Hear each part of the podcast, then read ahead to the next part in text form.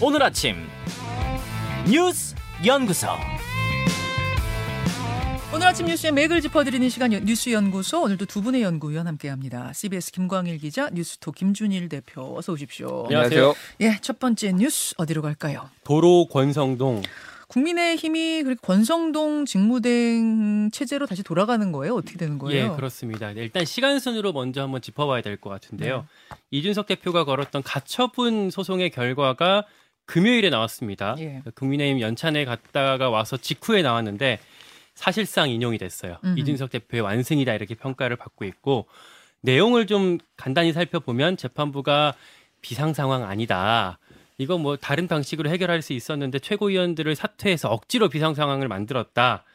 어, 그리고 이준석 이렇게 되면 만약에 이 상태로 가게 되면 이준석 전 대표 다- 이제 대표죠. 이준석 대표한테 회복할 수 없는 손해가 발생할 수 있다. 그러니 이제 어, 잠깐 어, 어 가처분 멈춰라? 예, 멈춰라라고 멈춰라. 예, 결론을 내렸고 그래서 주호영 비대위원장의 지위가 바로 박탈이 됐습니다. 사실 이준석 전 대표냐 대표냐 이 호칭에 있어서는 또 법의 해석에 따라 좀 엇갈리더라고요. 네. 일단 국민의힘에서는 아, 비대위가 가처분에 의해 정지된 것이지 본안에 의해서 이게 해체된 게 아니기 때문에 주호영 비대위원장이 중지가 된 거고 따라서 이준석 전 대표인 상황은 그대로다. 음. 이렇게 좀 보고 호칭은 전 대표로 하고요. 음, 그렇게 규정을 하고 있으나 가처분 소송의 취지를 살린다면 이준석 대표라고 또 이렇게 부를 수도 있을 것 같고요. 좀뭐 헷갈립니다만 이제 국민의힘 쪽에서 정한 걸로 일단은 따르는 것으로 전 예. 대표 호칭 쓰겠습니다. 그리고 이제 국민의힘이 이제 사태를 좀 수습하기 위해서 토요일 날 의원총회를 열었어요. 예. 다섯 시간 동안 마라톤 회의가 됐는데 그 결과가 비대위를 다시 만들자. 음. 아, 뭐 정면 돌파하겠다 이거고 그때까지 뭐 권성동 직무대행 체제를 유지하겠다라고 결론을 내렸는데 이게 이제 비대위의 비대위를 만드는 셈이거든요. 그렇죠. 예, 이번에는 당원 당규를 다시 확실하게 고쳐서 새로 만들자라는 게 그 결과였고 추가로 하나가 더 들어갔습니다. 윤리위에 이준석 대표 추가 징계를 촉구하겠다. 아, 라고 하면서 사태의 원인을 이준석 전 대표한테 다시 돌렸습니다. 예. 뭐 사실상 법원 판결에 불복한 거다 이런 평가도 나오고 있는데 당시 의원총회에 참여했던 뭐 참가자들을 좀 취재를 해보니까 예. 그 분위기가 그 도저히 이준석 대, 전 대표랑은 같이 갈 수 없다 라는 그 강경파가 주도해서 음. 그 분위기가 흘러갔다라고 얘기를 하더라고요. 근데 직전 단계인 최고위로 돌아가서 최고위원 충원하고 다시 정상적으로 굴리게 되면은 그러면은 이준석 전 대표가 6개월 후에 돌아오니까 예, 그건 이제 안 된다라는 게 우세했다는 거죠. 예, 방금 말씀하신 그런 방안들도 일부 있었어요. 뭐 김웅, 뭐 하태경, 윤상현 의원들도 이제 공개적으로 발언하기도 했었는데 소수에 그쳤고요.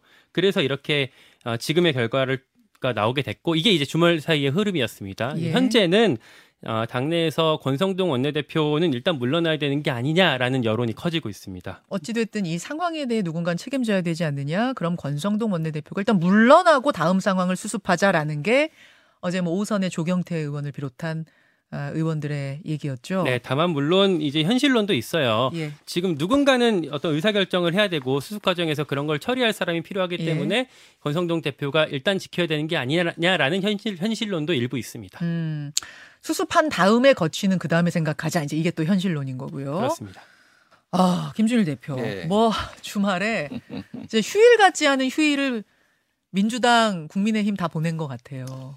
일단 굉장히 많은 이제 비판들이 나오고 있습니다. 저는 이걸 보면서 음, 윤석열 총장 징계 대자부가 좀뭐 떠오르네요. 예. 그게 무슨 말씀이세요? 뭐, 무슨 얘기냐면 윤석열 총장의 검찰총장 문재인 정부 당시에 징계를 강하게 추진을 하고 직무 정지가 2개월 됐다가 거기에서 가처분 신청이 인용이 되면서 복귀를 했잖아요. 네.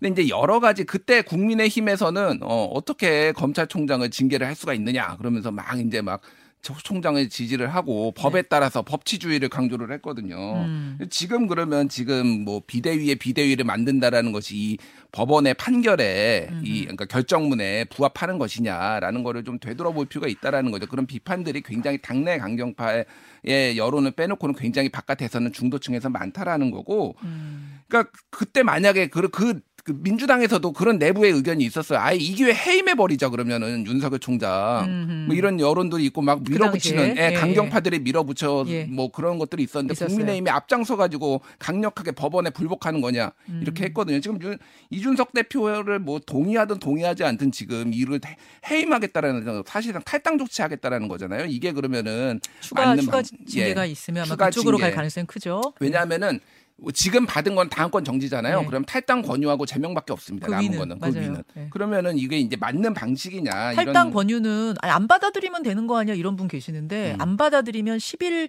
열흘 후면은 자동 제명이잖아요. 예, 뭐 같은 효과예요. 네, 그러니까 네. 둘다둘다 이제 당에서 내보내겠다라는 방식. 그러니까 권력을 잡으면은 뇌구조가 바뀐다라는 강준만 교수의 어, 저서를 좀 어, 우리가 좀 책, 어, 생각해 볼 필요가 있고 미묘하게 지금 이제 권성동 책임론 언론 기사가 몇 개가 지금 떴어요. 지금 중앙일보가 한 5시간 전에도 떴고 시사저널도 쓰고 그랬는데 한마디로 얘기를 하면은 지금 윤심이 권성동도 어, 나가야 된다. 이런 쪽에 뭐 모여 있다. 뭐 요런 것들이 지금 여권 고위 관계자 아니면 대통령실 관계자 쪽으로 지금 기사가 나오기 시작했어요. 아, 그러니까 요거는 좀 봐야 될 게 어쨌든 지금 이 사태에 대해서 당내 중진들이 권성동 원내대표의 책임론이 지금 뭐 불거졌잖아요. 한두 건이 아니잖아요. 지금 뭐 이제 문자부터 시작을 해가지고 최근에 이제 연찬에 뭐 기자들 술자리에 이제 참여해서 노래 부른 것까지 뭐 기타 등등해서 너무 많다 보니까 그래서 다시 권성동으로 이게 쇄신이 가능하겠느냐 이런 좀 즉각 사퇴해야 된다라는 게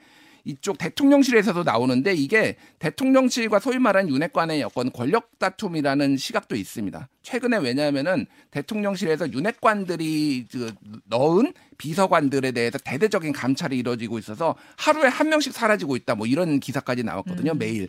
그래서 이제 그런 견제가 지금 본격적으로 시작됐다 이런 얘기들도 지금 나오고 있고요. 예. 지금 이준석 대표는 다 법적 대응한다라는 거예요. 만약에 비대위에 비대위가 만들어지면은 이게 법원의 취지는 뭐냐면은 신청한 것에 대해서만 판결을 한 거예요. 그래서 이준석 대표는 이를테면 국민의힘하고 주호영 비대위원장한테만 했는데 만약에 생기면은 비대위원장 한 명 한 명도 다 다 이거 가처분 신청 한다라는 거예요. 그러면은 당은 더 이제 수렁에 계속 그 법적 수렁에 지금 빠질 수밖에 없는 이런 상황이고, 그러니까 유승민 의원 같은 경우에는 대통령이 좀 이거 풀어라, 대통령도 책임이 있다 이렇게 지금 당내에서도 지금 그런 목소리들이 좀 끓고 있는 상황입니다. 물론 비대위를 가동시키지 않고 전국위를 통해서 일단 당원 당규부터 고친 다음에 움직이겠다 이런 쪽으로 갈 수도 있는데 그런 경우라고 할지라도 지금 법원의 취지 자체를 볼 필요가 있거든요. 전당대회를 통해서 선출된 당 대표를 끌어내릴 만큼의 상황인지 모르겠다. 이게 이제 근본 취지 아닙니까? 다른 방식으로도 치유가 가능한데 구- 이제 굳이 비상 상황이라는 걸 만들어서 억지로 만든 게 아니냐라는 게 법원의 취지였죠. 그래서 이제 전국위에서 당원 당규를 고쳐서 새로운 비대위를 꾸린다고 하더라도 다시 법원의 그 취지대로 돌아가서 따져보면 또 걸릴 수가 있는 상황이 되는 거죠. 물론 이준석 대표가 눈 감고 이번엔 안 걸겠습니다 하면 모르는데 이번에도 걸겠습니다 하면 아까와 똑같이 자기적인 상황을 만들어서 당 대표를 끌어내렸다. 그래서 회복 불가능한 뭐 상황으로 만들었다. 이렇게 되면 또 똑같은 상황이 벌어질 수 있다는 거죠. 이준석 대표 멈출 만한 사람이 아니라는 거는 이제 뭐 대, 대다수가 알고 있을 것 같고요. 한 가지 또 이제 짚어보면 이제 뭐 어차- 어차피 평론은 뒤에서 패널들이 충분히 하실 거니까 관전 포인트만 좀 보면 관전 포인트. 당내 윤핵관 분화 부분을 좀 지켜볼 필요가 있을 것 같아요. 네. 이 사안을 해결하기 위한 방식이 이전에도 사실 권성동 대표 직무대행으로 가자라는 온건파가 있는 반면에 음. 어, 비대위 체제로 전환해서 깔끔하게 아예 조기전대. 바꿔버리자. 예, 그런 그런 식으로 하는 강경파가 있었는데 그 사이에서 갈등이 이제 이 강경파가 원하는 그림대로 흘러갔고, 근데 결과적으로 보면 사실 그 강경파가 주도한 그림인데 이제 어그러졌잖아요. 음. 네. 근데 이 책임은 어, 권성동 원내대표 온건파에서 져야 되는 상황이 오게 돼서 지금 이제 언뜻 들으시면 아니 권성동 원내대표가 무슨 온건파야 이러실지 모르겠습니다만 권성동 원내대표는 사실 거리가 아니라 사고다 네. 했던 어, 스탠스고 음. 그다음에 배현진 최고위원이 사퇴했을 때 이번 상황에 이제 방아쇠를 당겼을 때 권성동 원내대표는 그럼에도 불구하고 최고위는 그냥 가야 된다는 음. 쪽이었던 걸로 제가 알아요. 네, 며칠 후에. 물론 이제 뭐 무릎을 꿇긴 했습니다만 예. 그러다 보니까 이게 엇갈리면서 지금 이 책임을 어 이제 누가 져야 하냐 이런 상황이 이제 펼쳐지게 된 건데 그러면서 어 이제 누구 탓이냐 이러면서 윤핵관 사이의 분화가 더 어, 가셔야 될 가능성이 있습니다. 음, 그렇군요. 오늘 이 이야기 지금 돌아가는 상황은 아, 이분이 잘하실 것 같아요. 천하람 혁신위원 통해서 주말 사이 그 돌아가는 상황들 이준석 대표 측 상황, 뭐당 안팎의 상황은 정리해 듣도록 하겠습니다. 넘어가죠. 77.77% 이재명. 예, 민주당 전당대회 이재명 후보가 당대표로 선출됐는데 득표율 77.77%. 네.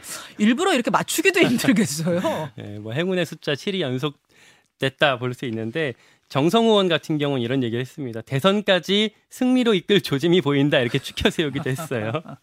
예, 이제 결과를 좀 뜯어보면 대의원 투표에서 72%, 2차 국민 여론조사에서 82, 당원 여론조사에서 86%가 나와서 압도적으로 이재명 후보가 대표로 당선이 됐고요. 이 종전까지 이낙연 전 대표가 최고 득표율이었어요. 네. 이제 60.77%였는데 이거보다 이제 훌쩍 넘긴 어, 최고 기록을 세웠습니다. 그리고 최고위원도 살펴보면 정청래 의원이 이제 1위로 수석 최고위원이 됐고요. 고민정, 박찬대, 서영교, 장경태 의원 순으로 어, 최고위원이 됐습니다. 네. 송갑석 후보 같은 경우에는 이제 대의원이 많이 받아서 친문의 결집이 혹시 돼서 가- 당선이 될지 모르겠다 이런 기대가 있었는데 네. 고영인 후보랑 같이 고배를 마셨습니다. 예. 어, 이재명 대표는 어, 이제 국민의 삶에 반- 반발 자국만이라도 도움이 된다면 정부 여당에 협력하겠다라고 하면서 영수회담을 요청하겠다라고 했어요. 첫 일성이 영수회담 요청인데 지금 뭐 용산이나 국민의힘 쪽 반응이 있습니까? 당장 나온 건 없습니다. 없죠. 예. 자, 김준일 대표. 예. 예. 77.77 진짜 뭐 7이 4개나 있는데 2년 전에 이낙연 대표가 8월 달에 전당대회에서 60.77 받았거든요. 아, 거기 때는 7이 두 개밖에 없었고요. 그래서 17% 포인트 높은 이낙연 대표도 그때 적지 않게 받았다. 아, 그럼요. 이런, 네, 그럼요. 압도적이었다. 이런 얘기가 있었는데 이게 어느 정도 지금 압도적이냐면은 역대 민주당 계열 중에서 당 대표 최고 득표입니다. 그러니까 말하자면 예. 김대중 전 대통령 뭐 이런 1997년에 네. 새정치국민회의 때 예. 당 총재 경선에서 김대중 당시 네. 후보가 73.5%니까 맞아요. 그러니까 역대급이다라고 그때도 압승이라고 했는데 그렇죠. 뭐더 경쟁자가 없었 그때도 없었다라는 거고 이번에도 없었다라는 건데 이게 이제 당에서도 소수의 팬덤에 의지한 거 아니냐 이렇게 얘기하니까 어제 이제 당선되고 난 다음에 음. 네.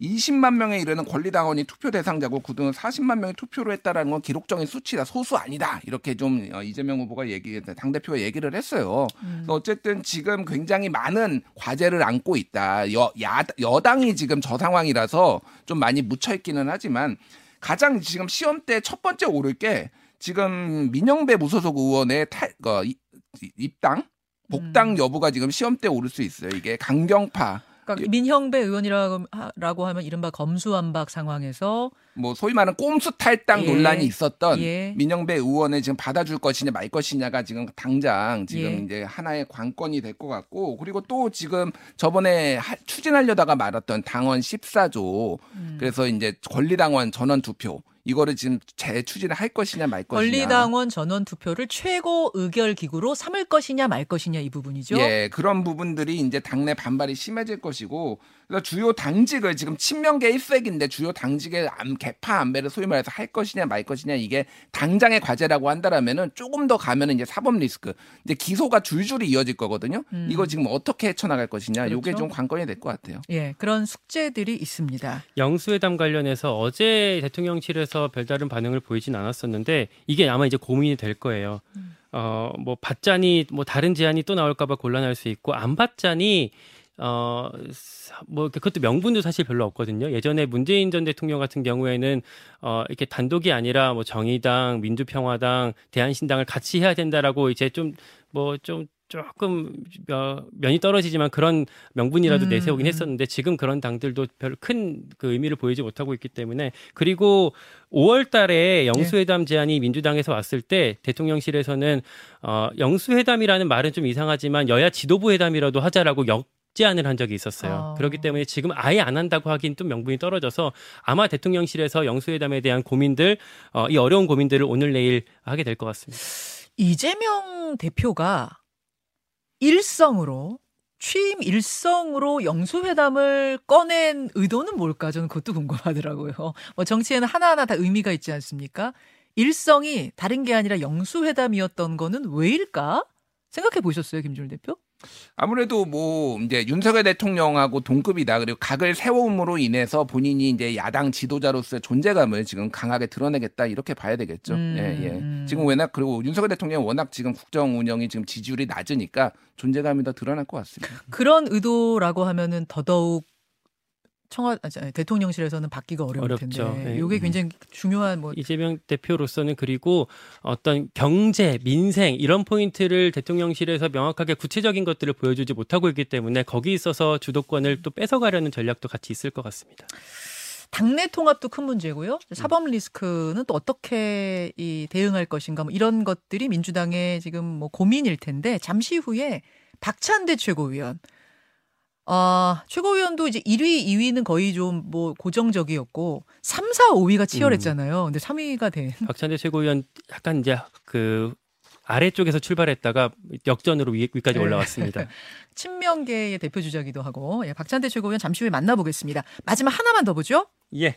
취임식 명단 없다더니 대통령 취임식 초청 명단이 다시 논란이에요. 네, 그러니까 윤석열 대통령 취임식에 4만 5천 명 정도가 참석을 했었는데 여기에 논란이 되는 인사들이 많이 있었다 이런 보도가 계속됐잖아요. 예. 거기에 대해서 명단을 공개해라라는 요구가 야권에서 계속 나왔는데 대통령실에서는 없다라고 했었죠. 음흠. 근데 어, 어제 오후에 KBS에 보도가 나왔어요. 정부가 보관 중이고 국가기록원으로 이관도 추진하고 있다. 네. 이게 설명을 들어보니 전체 명단을 취합한 건 파기했지만 취합 과정에서 공문에 명시됐었거나 첨부됐던 초청자 명단은 공공기록물이기 때문에 다 남는다. 아. 라는 설명을 이제 행정안전부에서 KBS에 이제 얘기를 했습니다. 그럼 뭐뭐 들어있는 거예요, 그 지금? 이름, 주민번호, 주소, 연락처 이런 개인 정보까지 다 들어 있었고요. 구체적으로 이제 이 명 그 취임식에 참석했던 명단 수가 44,570명이라는 숫자까지 같이 공개가 됐습니다. 그래요. 말 바꾸기 비판이 같이 나오고 있습니다. 여기까지 아, 브리핑 두 분 수고하셨습니다. 고맙습니다.